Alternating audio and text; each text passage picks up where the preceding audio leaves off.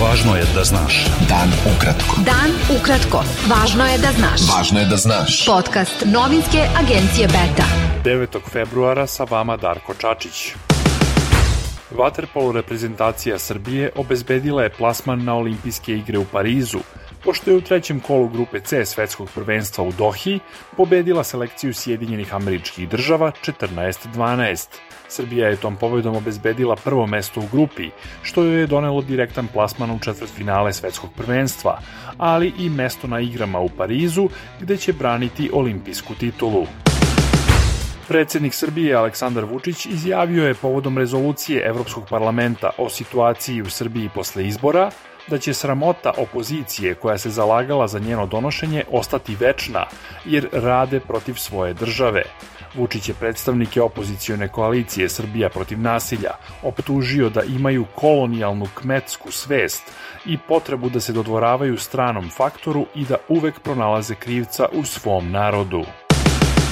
Premijerka Srbije Ana Brnabić izjavila je da bi podnela ostavku kada bi joj neko od predstavnika Evropske unije tražio da odobri sprovođenje međunarodne istrage izbornih neregularnosti, na šta je pozvao Evropski parlament.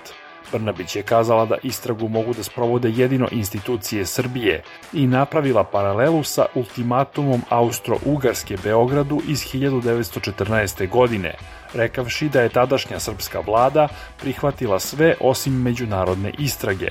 Brnabić je nastavila sa napadima na predstavnike opozicione koalicije Srbija protiv nasilja koji su juče učestvovali na panelu u Evropskom parlamentu, optuživši ih da su tražili ukidanje suvereniteta sobstvene zemlje.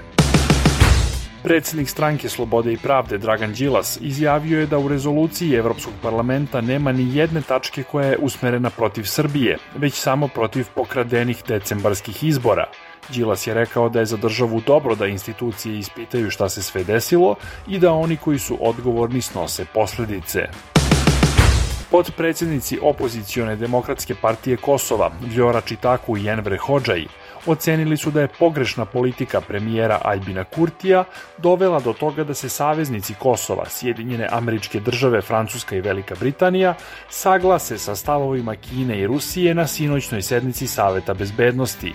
Poslanik opozicijonog demokratskog saveza Kosova Abdullah Hoti ukazao je da je sinoćna sednica Saveta bezbednosti prva na kojoj su saveznici kritikovali Kosovo. Novi saziv Skupštine Vojvodine konstituisan je danas verifikacijom mandata poslanika. Za verifikaciju mandata glasalo je 80 od 120 poslanika, dok predstavnici opozicije nisu učestvovali u radu parlamenta. Osnivač Ruskog demokratskog društva, Piotr Nikitin, izjavio je da osim pet poznatih slučajeva otkazivanja gostoprimstva državljanima Rusije u Srbiji, postoji veliki broj ljudi koji su takođe proterani, ali se boje da nastupe u javnosti zbog reakcije srpskih vlasti. Nikitin je kazao da državljani Rusije koji se javno izjašnjavaju protiv agresije Vladimira Putina na Ukrajinu nisu poželjni u Srbiji jer su postali bezbednostne pretnje. Bruto devizne rezerve Narodne banke Srbije iznosile su na kraju januara nešto više od 25 milijardi evra, što je njihov najviši nivo od 2000. godine, saopštila je Centralna banka. Neto devizne rezerve iznosile su oko 20,6 milijardi evra i u odnosu na kraj decembra manje su za 104,7 miliona evra. Beta. Dan ukratko. Budi u toku. Izraelski premijer Benjamin Netanjahu naredio je vojsci da uoči predstojećeg kopnenog napada evakuiše više od milion palestinskih civila koji su se sklonili od sukoba u grad Rafu na jugu pojasa Gaze. Izraelske snage su danas upale u bolnicu Al-Amal u Kan Yunisu, koju su opkoljavale nedeljama.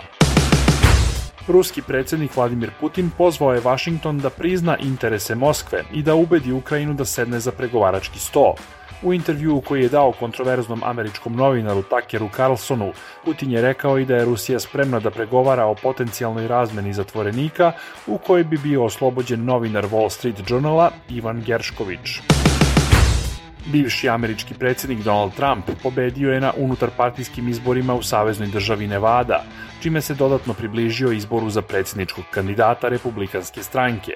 Trump, ubedljiv favorit u trci za predsjedničkog kandidata republikanaca na izborima 5. novembra, prethodno je pobedio na unutarpartijskim izborima u Ajovi i New Hampshireu. Bilo je to sve za danas. Sa vama je bio Darko Čačić, slušajte nas i sutra. Pratite nas na portalu beta.rs. I društvenim mrežama. Važno je da znaš. Dan ukratko. Podcast novinske agencije Beta.